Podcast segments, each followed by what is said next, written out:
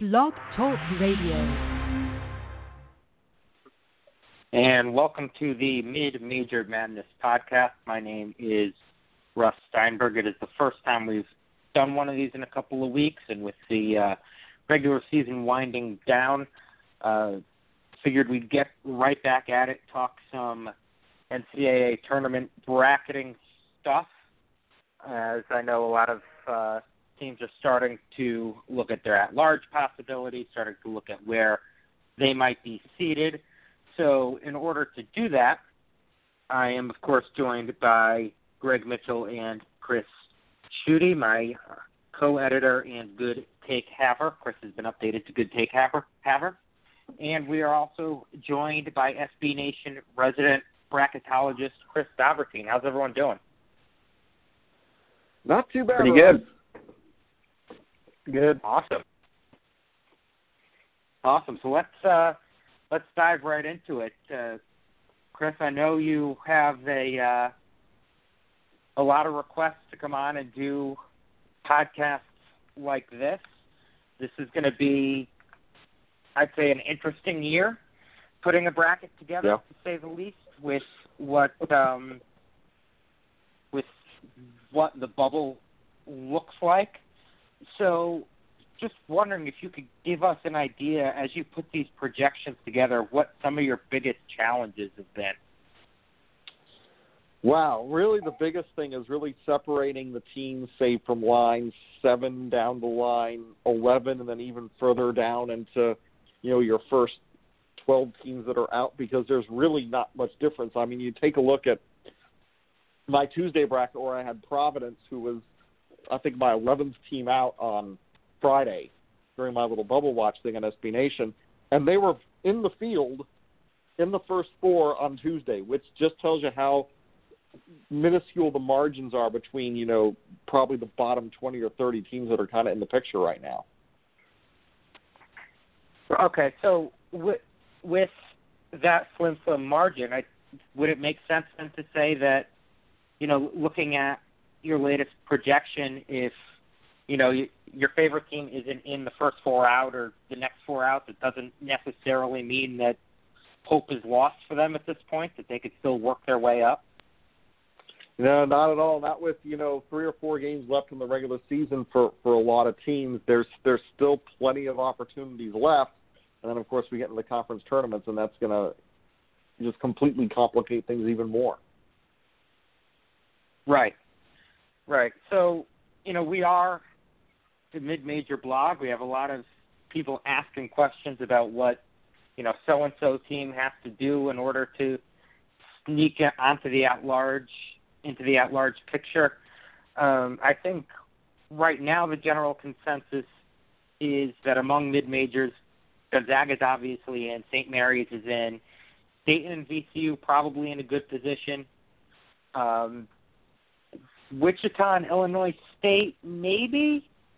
Uh, I know they're both kind of on the border, and it would be, you know, obviously we expect one of those two teams to win the Missouri Valley tournament. Yeah. But the other, the team that doesn't, you know, they're going to have a really good win-loss record, but not a lot of quality wins on there to speak of. How hard is it to judge a team like, say, Wichita State if they don't end up winning the Valley? That that's going to be the really difficult thing because you know we had that selection committee sneak peek a couple weeks ago now, and the one thing that I really kind of took from that was it seemed that quality wins were really a very important thing to the committee. Because if you look where Butler and Florida State were were seeded in particular, these are the the two teams that I always seem to bring up in interviews because those are the teams that jumped out at me the most because they had a couple bad losses each of them, but they had a ton of top 50 wins. So going further down and extrapolating down to around the cut line, that's something that worries me a little bit about the two Valley teams, in that between them they only have, you know, two top 50 wins and they're against each other. So somebody, if both make the final of Arch Madness, somebody's going to have two top 50 wins and they're both going to be against either Wichita State or Illinois State. And I'm not sure that's going to be enough for this particular committee. Now, on the Shockers side of things, I think one thing that could help them is there's probably some holdovers on the committee from last year when they got in based on their KenPom numbers really, you know, kind of pushing them over the finish line. And, you know, if those same committee members are still around and, and can still kind of make that case, I think that might make things a little bit better for the Shockers if they end up losing the Arch Madness final. But I, I would not feel confident about a two bid Valley at this point. Wow. Now, um, you, you bring up KenPom, and I'm looking at Wichita State's KenPom page right now, and there is a whole lot of green on there. I mean, yep. uh, under offense and defense, and their efficiency uh, ratings that KenPom gives out, I mean, they are among the best in the country, pretty much up and down. It, is that how does that factor in? I mean, I know there are some um, members who will look at RPI or look strictly at the resume, but I mean, if if KenPom is telling you that Wichita State is one of the best teams in the country, that has to make an impact at least a little bit, right? You you would hope, but that's the thing. We don't really know for sure. And you know, next year as they kind of move into you know improving their metrics, maybe we'll have a better idea. But you know, honestly, I mean, that's kind of the question. Is it you know, are they taking the 36 best available teams based on you know what they've done, their body of work, or the 36 best teams based on their performance? And if it's the 36 best teams based on performance, then Wichita State, you know, should be a shoe in. But if it's going on, if you're right. going on the resume, that's where the problem comes in. Uh, yeah, absolutely. Um, now, if you want to take this even a step further, uh, step outside of the valley, you could look at some other teams that have that that are in a similar situation where they don't have any bad losses. They won a whole lot of games, but they're not against very good teams. Uh, the team that comes to mind to me is Vermont, and the, it, it's silly to think that an America East team would even be in this conversation. But you look at Vermont; they are 24 and five, no bad losses whatsoever. They don't have any good wins, but if they were to, you know, beat Albany and Stony Brook to end the season and go to the final in the America East tournament, you have to at least think about them, don't you? Yeah, I think they get a look, but the problem is is that when you actually go into the conference and you actually dig into the into their team sheet, you know, their best conference win would be Albany at 146. And that's definitely not going to cut it. So, right. you know, the great this is why I think, you know, we have a lot of talk every year, you know, you think about when you know, you know, Murray State has gone unbeaten in their conference, and Belmont's gone unbeaten, and they end up getting, you know, knocked off in the conference championship game. You know, maybe, you know, rewarding those teams that are actually able to go 16 and 0, 18 and 0 through a conference schedule, which, you know, everybody realizes is a near impossible task to do. You know, maybe we kind of need to kind of think about that in the future. Maybe reserving some tournament spots for those squads. You know, especially in the year of this year when you're going to have a, where you're not going to be rewarding excellence in those 36 at large bids because there's so much mediocrity in the power conference teams who are attracting all the attention. Right. Uh, so so then let's stay on Vermont uh, for a second. Let's say they do end up winning uh, the America East and they end up in the tournament. How how do you seed a team like this? I mean, obviously they're going to be better than say you know the a 12 loss team coming out of the Southland or something like that, but it they have to be somewhat hard to place simply because they don't have that that resume. They don't have the wins that you would use to place them, you know, above or below other teams. Well, one thing the committee I've noticed over over the recent years has, has done is they've rewarded championships, and a team like Vermont that's in position to win their conference regular season and tournament double would be in great position. You know, right now I have them as a 14, but you know, depending on how things break out over you know championship week, and you know if they can end up getting both those titles, they could be a team that ends up being a 13 or a 12, depending on you know just what other carnage happens you know nationally. Because you think about last year, you know, and how many auto bids did the NIT end up having because so many one seeds ended up losing in their tournament. You know, if Vermont can, a, a team like Vermont can escape that kind of carnage in a, in a season like that, you know, they would be in good position to kind of get at least a line higher than you would normally expect them. And, and really, those bottom four lines of the bracket are kind of difficult to judge for that reason. You kind of have to really wait to see how all those postseason events play out. All right, uh, Chris, I, I think you had a question. Uh, yeah, uh, other Chris. Um, when you're looking oh, at yeah. team like sorry. in this example, like uh, Middle Tennessee, they've I think they're 24 and five or 24 mm-hmm. or something like that. Not a whole lot of bad losses. Not any real great wins. They got road wins at Belmont, Mississippi.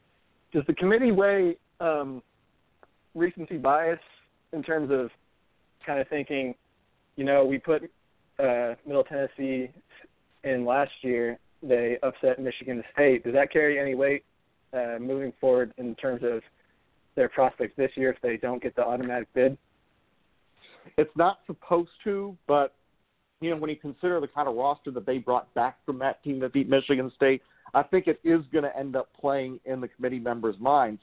And when you actually look at what they have on their profile, you know it's very similar to the Middle Tennessee team of a couple of years ago that ended up getting a first four spot, you know, out of the Sun Belt. You know, very similar to that Iona team that got a surprise at large, you know, going into the first four again. So I think that if they end up losing the Conference USA tournament somewhere down the line, maybe in the semifinal or in the final, they could end up in a very similar position because you know they still got relatively decent wins. They're gonna, you know, and UNC Wilmington and Belmont are two teams right there that they're going to be cheering for because then at least they know that if both those teams win their conference tournaments, they're going to have two absolute great, you know, wins over teams that are guaranteed to be in the field. So at this point, you know, kind of given out, given what else is going on around nationally, I think that Middle Tennessee is probably of the teams that are kind of in that mid-major conference leader, conference regular season champion group. They're probably in the best position to kind of steal a bit. Yeah. Um, actually, about that, about Middle Tennessee, if if you look at their resume, I, I think we would all agree that the win at Belmont and the win over Wilmington are both really, really good wins, but they're not brand names. You, no. The casual basketball fan might not look at a win against Belmont as something to really point to when you're making your case. I, I know it shouldn't come into play, uh, but does it at all? The fact that you know, yeah, it's, it's Belmont and it's not you know a, a Power Five school. Yeah, that that does come into play a little bit, but then you kind of think back, and again, I bring up those you know two examples. You know, Iona in 2012. The one thing that kind of differentiates them from this Middle Tennessee State team is that they actually did get a brand name win over Maryland, but that's a Maryland team that was nowhere near actually you know making the tournament. So you know, in the Middle Tennessee, you go back and look at their at their schedule in 2013 when they got an 11 seed and got in the first four. It's very similar. You know, they played. You know, they lost the game at Florida that I happened to get to see. You know, they lost to Belmont that year. You know, their best non-conference one was against an Ole Miss team. You know, that also ended up, you know, being in the NCAA and being placed in that first four group as well. So, actually, they actually didn't get in the first four. They actually got a buy into the next round. But you know, they were in that same group. So they didn't really have those non-conference marquee wins either. So so I wouldn't really get too hung up on the fact that Middle Tennessee's two best wins, you know, are over are over Wilmington and Belmont. You know, if, if the people on the committee have been watching basketball all year, they're going to know those names and, and they're going to give Middle Tennessee the proper credit. And that's that's what I hoped uh, hoped to hear from you. Um, we did have a couple of questions that came in uh, over the Twitters today mm-hmm. that I, I wanted to make sure we asked you. Um, and of course, now I can't find them. Um, but there were a couple that were just about the logistics of putting the field together that I think would be good to touch on just for people who maybe don't follow this quite as closely um, mm-hmm. as some of us do. And one of those questions was how the committee determines um, seeding for those first four teams. So we know that on the 16 line, the four, what they perceive to be weakest teams in the field, play and they get the uh, final 16 seeds in the regular bracket. But what about the four at-large teams? How are those determined? Well, this is going to be a change this year because what used to happen last year was the bottom four at-large teams selected, they got put wherever. So that group and typically ended up being those two matchups were played with the winners being seeded 11th. And occasionally you get a 12 seed. We've had a 13 seed in one case, and we even had that year Iona went. They were a 14 seed because they were paired against BYU, so they had to you know make all the bracket adjustments to get it so BYU wasn't playing on Sunday. So typically it ends up being 11th. What happens this year is they're actually going to take those four final at large teams and they're going to go in and re rank them as opposed because they get voted in. And then usually in the past, those last four teams voted in, they were stuck. They were there was no evaluation, further evaluation done on them. They were stuck and they were immediately put into Dayton. What's going to happen now is those four teams are going to be compared with the four teams above them, and potentially, if through another set of votes, one of those four teams above that last four group voted in could potentially be dropped down into the first four. So they're actually going to do a little more evaluation. But in terms of placement, they're still going to probably end up being those four first four teams will again be an 11 or 12 seed playing a game to meet a six or a five on Thursday or Friday. See, I'm glad I asked that because I didn't, I did not know that there was that change. Um, and we did have somebody coming in and asking about Monmouth. You know, the famous question: What if my team wins out and then loses in the championship game? Curious what your thoughts are on what Monmouth's case would be. I know that loss to Rider, and then even at St. Peter's, um, December 31st and January 2nd really hurts them if they wanted to have a case. But they also won at Memphis and they beat Princeton. Those are pretty two pretty good wins as well. Yeah, Memphis is outside of the top 100 now, so it's not quite so good. And then Princeton's about to crack the top 50. But the problem for Monmouth is, is if this year's Monmouth team had last year's Monmouth schedule and Monmouth results, they would be a shoe in. It would it would not be a point of debate. But unfortunately, they didn't get themselves into the same type of non-conference tournament in November. They didn't play in the Advocare, you know, where they got the opportunity to play Notre mm-hmm. Dame and USC. You know, they end up playing a round robin where they had to go to South Carolina and go to Syracuse, and you know, losing that game by a single point in South Carolina is really one that they really wish they had back. Um, you know, and of course the the teams they also played in that event were South Carolina State and Holy Cross, who Holy Cross is barely in the top 200, and South Carolina State is 285th. So the chances are not all that good this year for the Hawks. Long story short. Yeah, I, I, I figured that would be the case, but uh, Mark, one of our loyal readers, really wanted to know, so I figured I'd ask you. um, Never hurts to ask. I, I, yeah, yeah. Um, I, I think the lesson to take out of that is if you're nervous about your team win your conference tournament, you don't have anything to worry about. Yeah, this Monmouth team seems like they're on a mission too. I think they're they last year stung, and I think that they're going to make things right in Albany this year. Yeah, I I think I think you're right. Um, I I think the the last team I want to touch on is Rhode Island because you have them in your next four out. It seems like I I've been ready to say, all right, that's it for Rhode Island and their chances for a few weeks now, and then they always come back and deliver a good win to kind of get my hopes back up, and they did that. Actually, they've won two road games in a row at George Mason and that LaSalle. Um, neither are great teams, but they're not bad either. Um, just wondering what you think they have to do in order to get in. Well, they have to defend their home court on Saturday night on Saturday against VCU. That's the big thing right there because they've had a major issue, you know, of these bubble teams them and Kansas State have been the two teams that have really kind of struggled in terms of winning at home. As you know, they've dropped three Atlantic 10 home games already, which you know for a team that you know came into the year as you know a, a favorite to win the league, you know with with the most hype, top 25, you know ranking and votes. You know they had the best non-conference win in beating Cincinnati in Uncasville during the Hall of Fame tip-off. you know, they have to defend their home court. They have to take care of VCU on Saturday. And, and honestly, at that point, that would be the type of win when I talk about how small the margin is between the cut line and you know being eight or ten spots out. That's the type of win that could you know vault Rhode Island right you know back into the field.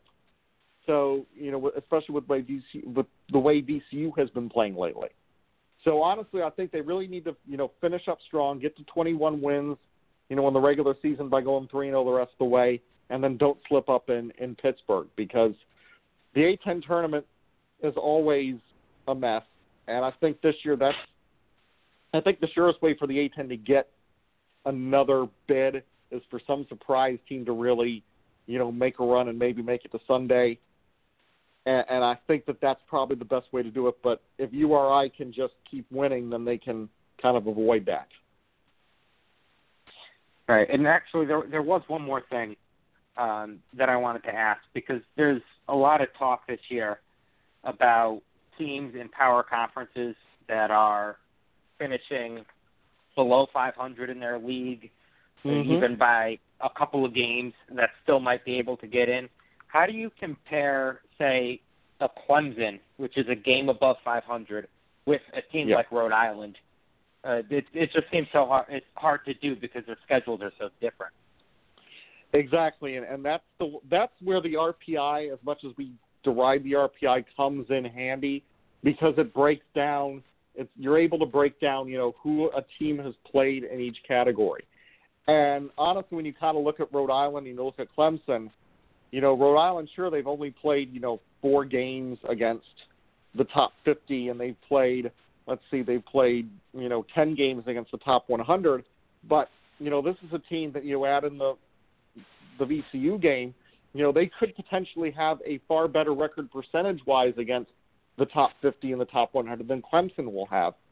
And, you know, that's the dangerous thing about, you know, when you're in a power conference is that you get all these opportunities to play these, you know, these top 15, top 100 teams. But if you don't take advantage of them, you know, the committee gets their team sheet up and they see all these red splotches running down the list. So they realize that, hey, this team had a ton of chances, didn't really take advantage of them. Let's move on to something else. When you see a team like Rhode Island, this team didn't have as many chances, but you know they they actually did take care of a couple, and hey, they you know won a game on a neutral floor over Cincinnati. They you know you know beat VCU late. They they finished strong. That's kind of where you get the differences by digging deeper into the numbers. Yeah, that that makes a lot of sense. Uh, listen, th- thank you so much uh, for coming on. I think you helped us out a lot in trying to dissect all of this. I'm to assume you helped the uh, six listeners that we have um, as well. So thanks a lot for coming on, Greg. Thanks for having me, guys. Of course, that was uh, Chris Dobbertean, the SB Nation resident bracketologist. Uh, keep up with all of his projections on SBNation.com and blogging thebracket.com. He will continue to update his bracket as Selection Sunday approaches.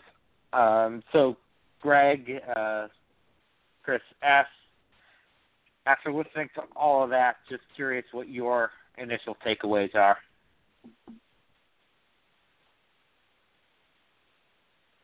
Cool.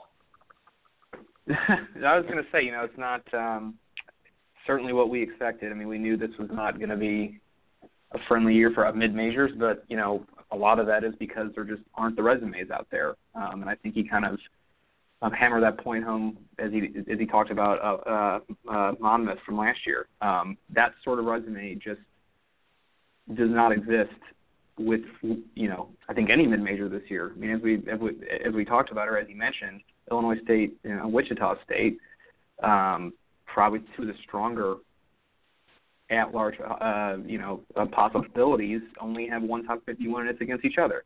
Um, so, you know, I think it's kind of just it. The strength is not out there this year. So.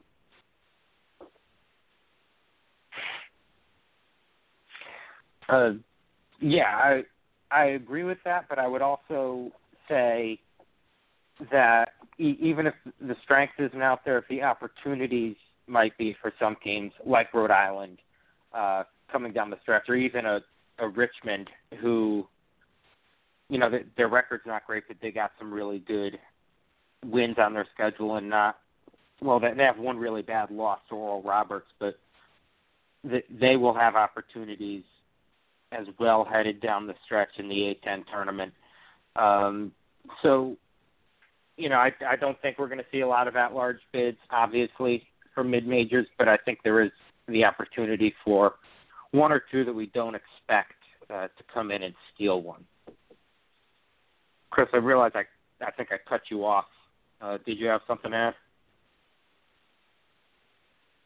No, I agree with a lot of what you guys are saying. The the opportunities aren't there. I'll be interested to see how that kind of affects uh, these schools moving forward. Like you see, like a Monmouth or a Middle Tennessee who doesn't have a whole lot of beef in their non-conference schedule. I wonder if that's something we might see moving forward that uh, coaches might try to add one or two Power Five uh, games each year to kind of beef up that that resume to kind of avoid a situation where they're on the bubble come Selection Sunday. Yeah, so it's it's interesting that you bring that up. I actually wanted to write something about this earlier this week. I just never got around to it. That doing that is so much easier said than done because mm-hmm. if you are a really good mid-major team, Power Five schools aren't no going to want to play you. yeah, exactly. Um, and then even if you do end up scheduling um, a couple of Power Fives or you know another really strong mid major, you're you're making these schedules over the summer, sometimes even before that, and teams might not end up being as good as you thought they would be. So what might what you might think is a good win in November might end up not being. So it's it's so much easier said than done to you know come up with a great schedule, and then of course once those games come around, you have to actually win them. Mm-hmm. Yeah, no, absolutely. And just as you you know as you say that, the uh, game that pops in my head most is you know for for uh, Wichita State is that Oklahoma game um, they played exactly. this year. Yeah, which if that game had happened last year, that's huge. And if they win, you know, in OKC, um, that's huge. And we're probably not having a discussion about them at all. But just you know, things kind of, you know, Oklahoma lost some guys and just hasn't worked out this year, and that's just kind of how it goes. Right. Um, so we have really uh, conferences. A lot of the smaller conferences are finishing their regular seasons um, on Saturday or Sunday. So conference tournament play um, is coming up. If you're interested in such fun things, the first send it in Jerome email went out today. The annual contest to pick uh, conference tournament winners. And in, in the spirit of doing that, I thought it would be fun if we just went through a couple of conferences here um, with regular season races still up for grabs. So not quite a tournament time yet, but regular season, and see if we could get your thoughts on some of those. And we're going to start um, in the America East, where Vermont has a chance to lock that conference up tonight with the win over Albany. Um, Greg, I know you've covered Vermont pretty extensively. Do you see them winning winning out these last two games of the regular season and then sweeping through the America East tournament? You know, I think so. Um, one thing as I wrote about them last week that kind of um, stood out, and I asked Coach Updecker about this, um, was you know they score the vast majority of their points in the paint. Um, just, you know, um, on their uh, their uh, uh, KenPom page here, they have the 10th best uh, two point field goal percentage in the nation. So, you know, they defend well. They have, uh, especially with Anthony Lamb now, you know, the most, you know, I don't know if uh, uh, uh, dominant is the right word, but you know, he he's a large a guy who plays large in a conference that does not have a lot of height or skill down low. So I think they're a team that um, can be consistent, um, that I think is kind of as resistant as one can be against kind of a letdown at this at this uh, point in the year. So uh, I, I think they have a great chance. Obviously, who knows what's going to happen? But um, again, I think they've got that identity where they can be consistent and, and, and, and not fall apart at this point. Yeah. Um, Chris, I'll ask you about the Summit League because that's your area uh, of expertise. North Dakota State and South Dakota are both 10 and 4 in the conference. Who do you see emerging from that one? Oh, that's such a hard choice because both of them are going on the road for both of their games this week. I know uh, I'll get to see South Dakota here on uh, here in Indy on Saturday when they take on IUPUI. I haven't got a chance to see them yet. They also have a game against uh, Western Illinois on Thursday, which in theory they should win, but you never know with the way the Summit League's been going this year. The teams kind of beat up on each other. I'd probably give them the upper hand um, over North Dakota State just because I don't think North Dakota State's been playing all that well lately, and they have two road games. And that game against uh, Nebraska Omaha might be kind of tough for them. Nebraska Omaha plays a pretty in your face, up and down style, which isn't really North Dakota State's game. But I don't know. Honestly, you might might just come down to flip a coin because I really I don't know which one of those to expect because, like I said, the whole league's just been beating up on each other all season. Uh, speaking of which, I think another league that you could point to that's been doing that is the Mountain West. You have uh, Colorado mm-hmm. State eleven and four, Nevada and Boise State are both ten and four, right behind them. I honestly I can't even begin to try to figure out who's going to come out of there. I think, and correct me if I'm wrong, but can we all agree that that's probably a one bid league again this year? Yeah, oh, yeah, probably. Yeah, and that's you know, I had noticed in, in Chris's latest bracket he had Nevada um, as the lone squad from the Mountain West, and they were at, at 12 seed, which is kind of is you know certainly a down year for the league, but that's not a good league. That's not a good look for the Mountain West at all. I mean, it's hard to imagine if right. you know if if you would have told me a few years ago that uh, that's what a league would be, I'd be I would not have believed you. Yeah, but but also though being the 12 seed, that's kind of approaching bubbly territory if mm-hmm. Nevada does slip up in the Mountain West tournament. And I mean, I'm looking at their resume. That loss at Utah State doesn't look very good. Getting swept by Fresno State doesn't look very good. It, I think it's going to be tough for them, regardless. Wins over Iona and Oakland and New Mexico twice I guess are okay, but yeah, I mean, I I, th- I think it's going to be tough. And oh, look, they're another example of scheduling teams, and the teams end up being kind of crap, um, like Oregon State, who they crushed sure. in November, and Washington, who they beat uh, in mid-December. They do have that Oakland win, so that should put them over the top if it, if that's what it comes to. that's a, yeah, yeah, very, you're just gonna very good win. pander to Oakland fans. Oakland's hot right now. Yeah. Well, you know what? The, the, the Horizon's a weird league. I I think this year especially because it, it seems like, with the exception of Valpo, or even Valpo at times, nobody seems to want to win this conference. Uh, every time no. someone gets on a roll, they slip up against a bad team.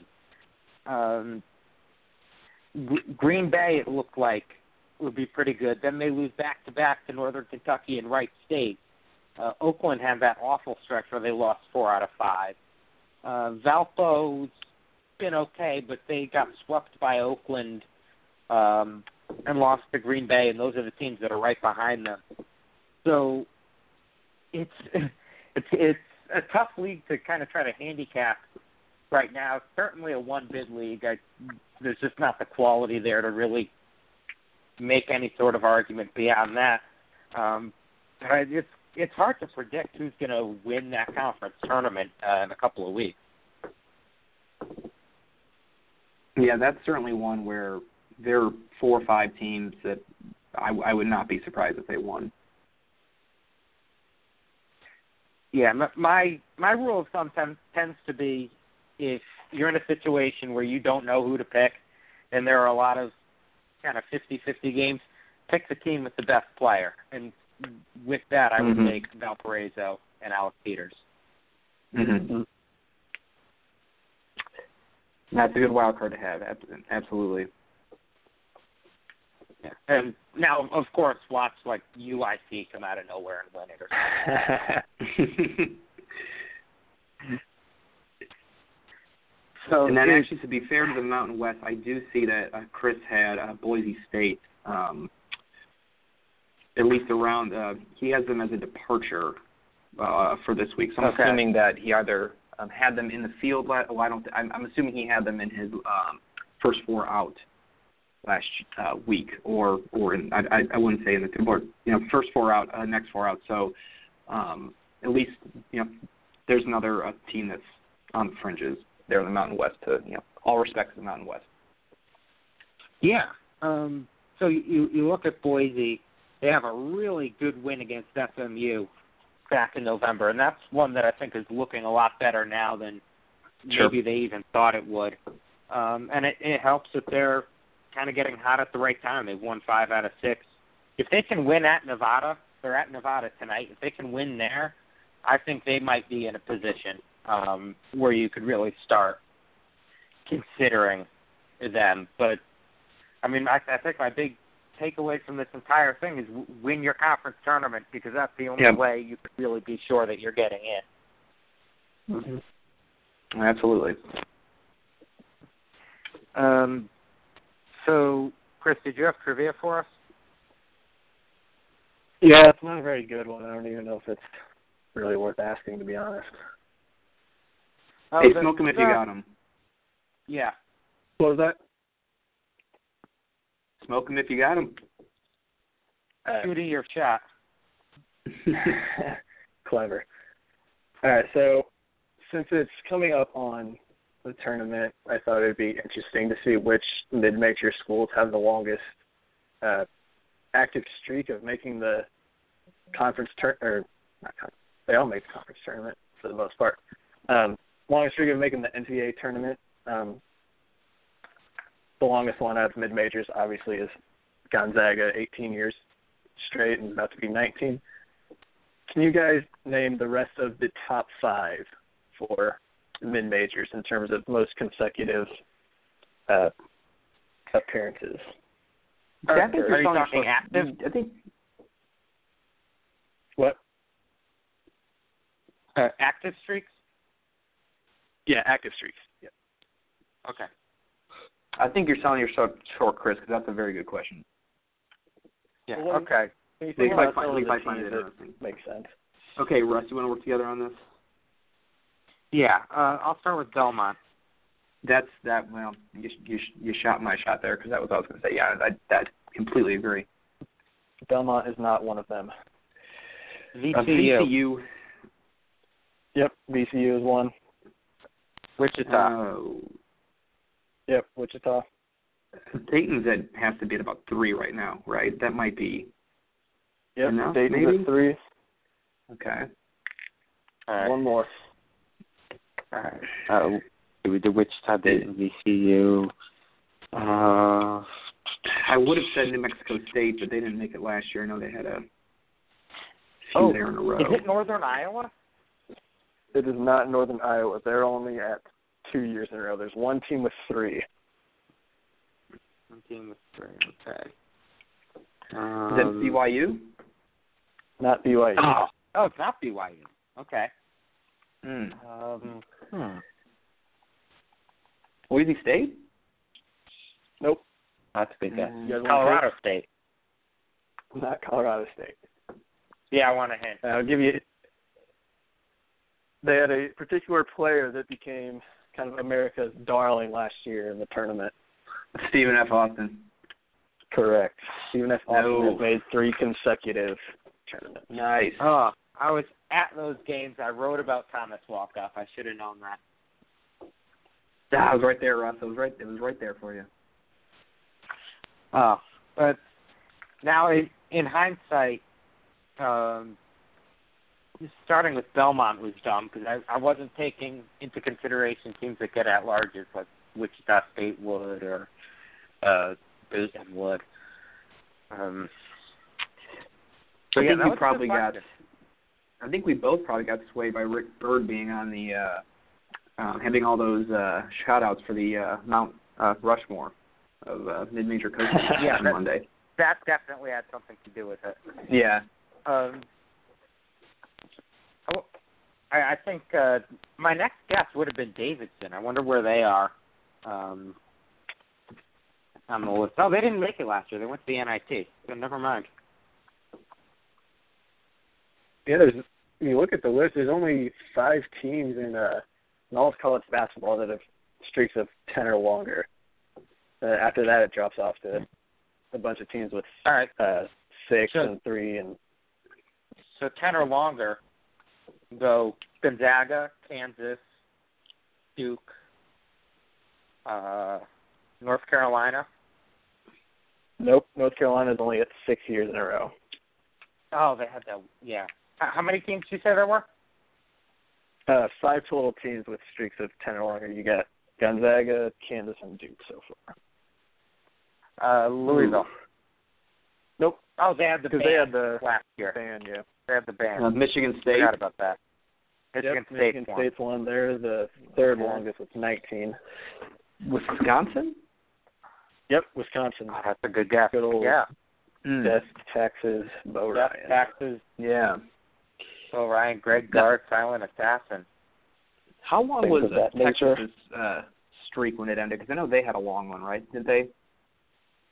Longhorns Who? Uh, and Texas. says They they had uh, a- Oh, they had a streak from 2006 to 2009. Wait, no, that's yeah. They had 14 years from 1999 Wow, to right. 2002. And then 2013 was the one that ended that. Okay.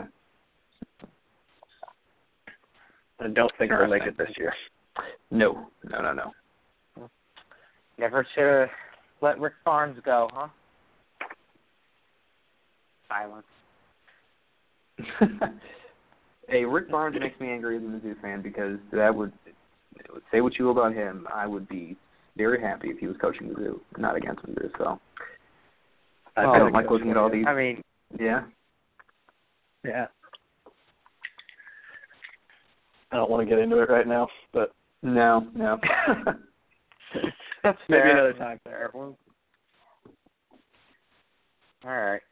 Um, so tonight got a pretty loaded uh, slate of games, both on the uh, mid-major and power conference worlds.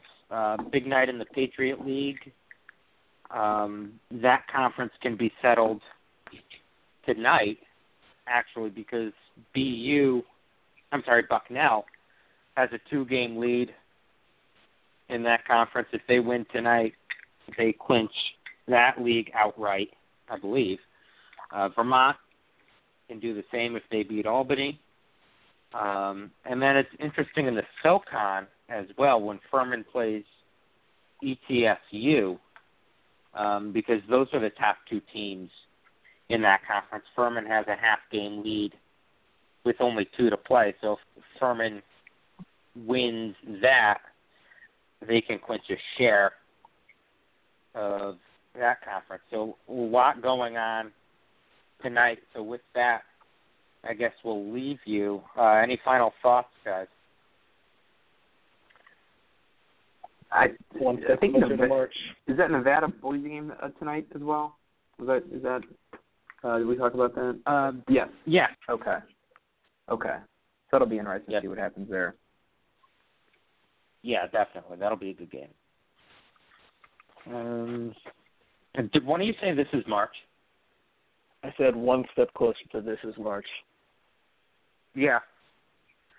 Okay. This is almost March, and with that, for uh, Chris and Greg, I am Russ. Thank you so much for sticking around with us and listening. We will be back soon because a lot's going to start happening really, really fast, um, and we'll want to talk about it all. So thank you so much, and until then, um, enjoy.